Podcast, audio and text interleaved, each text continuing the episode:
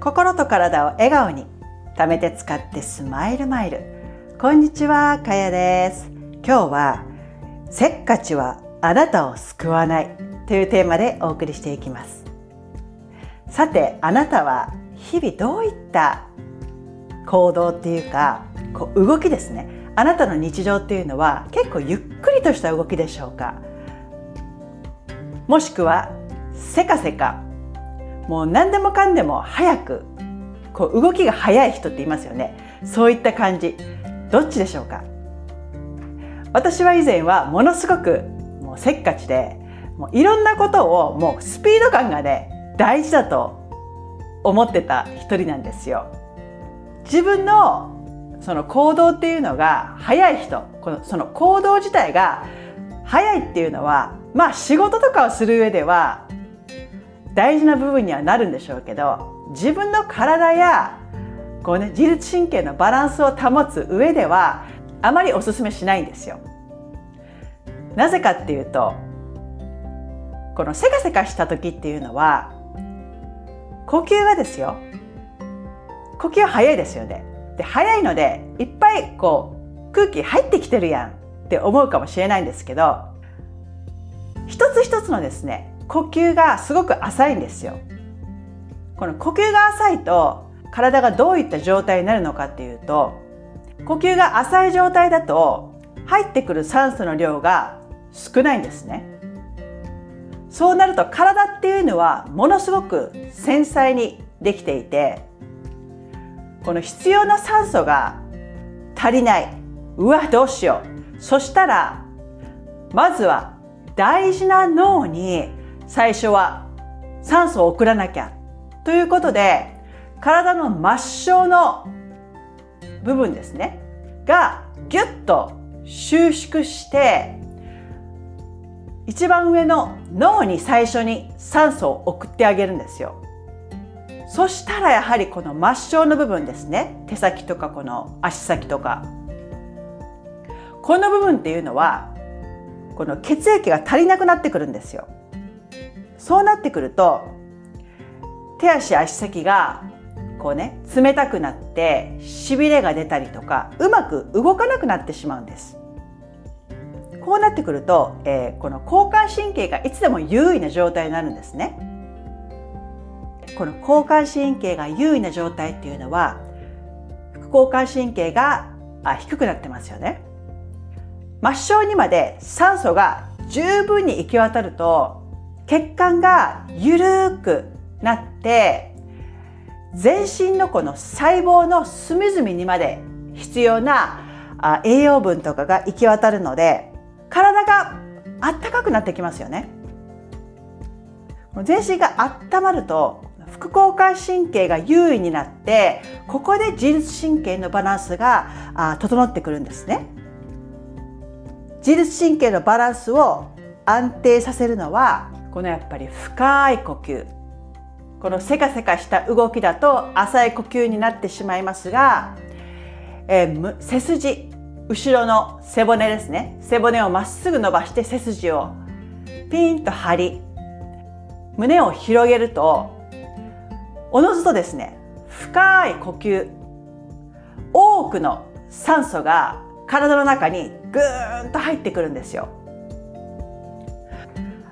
これを普段のこの行動の中で意識しながらやっていくことで自然と体のその機能ですね自律神経のバランスが整うんですよ。これやっぱりね日々生活していると動きがほらこうガチャガチャなんでしょ？まあ旦那さんとほら喧嘩した時とか子供にイライラした時とか茶碗を洗うあなたもう何でそんな言われ方しないといけないのよみたいな感じでこうわーって茶碗を洗いますよね。もうその時ってまさに浅いもう呼吸ですよ。ははもうふってした呼吸ですね。普段こう背筋を伸ばして深い呼吸をするっていうことをあなたのね日課にしてほしいんですがどうしてもやっぱり人間っていうのは気分の波があります。でイライラしそうになって呼吸が浅くなりそうな時にはふんんんとこうこうハミングをしてみてください。このハミングっていうのは口を閉じます。でこれ口を閉じた状態でハミングすると分かるんですけど これねやってみたら面白いんですよ。口を閉じたままこう速いテンポのハミングっていうのはできないんですよ。例えばこの運動会でよくあるってこうやってみてくださいよこれすごい呼吸が苦しくなるんですよだからハミングにならないんですねもう口を開けないと苦しくなるんですでも何でもいいんですよ音楽じゃなくてもいいんですただメロディーを奏でるだけでもいいんですよで口を閉じてやってみてほしいんですがってゆっくりなテンポだからこそハミングっていうのはできるんです。この滑らかなこの曲調をあなたが出すその音ハミングの音で体にこう振動させながらこう聞いていると徐々に苛立った感情とともにこの浅い呼吸がこの波の荒さがゆっくりと静まっていって、えー、自分の中で呼吸がね、えー、徐々に深くなっていくのが感じられると思います。もうこの「ふんふんふん」って結構ね侮ってはいけないですよ本当に。この効果は絶大なのであなたのその生活の中にぜひ取り入れていただきたいエクササイズでもあります。心がすごく落ち着くのでやってみてください。今日お伝えしたこの深い呼吸と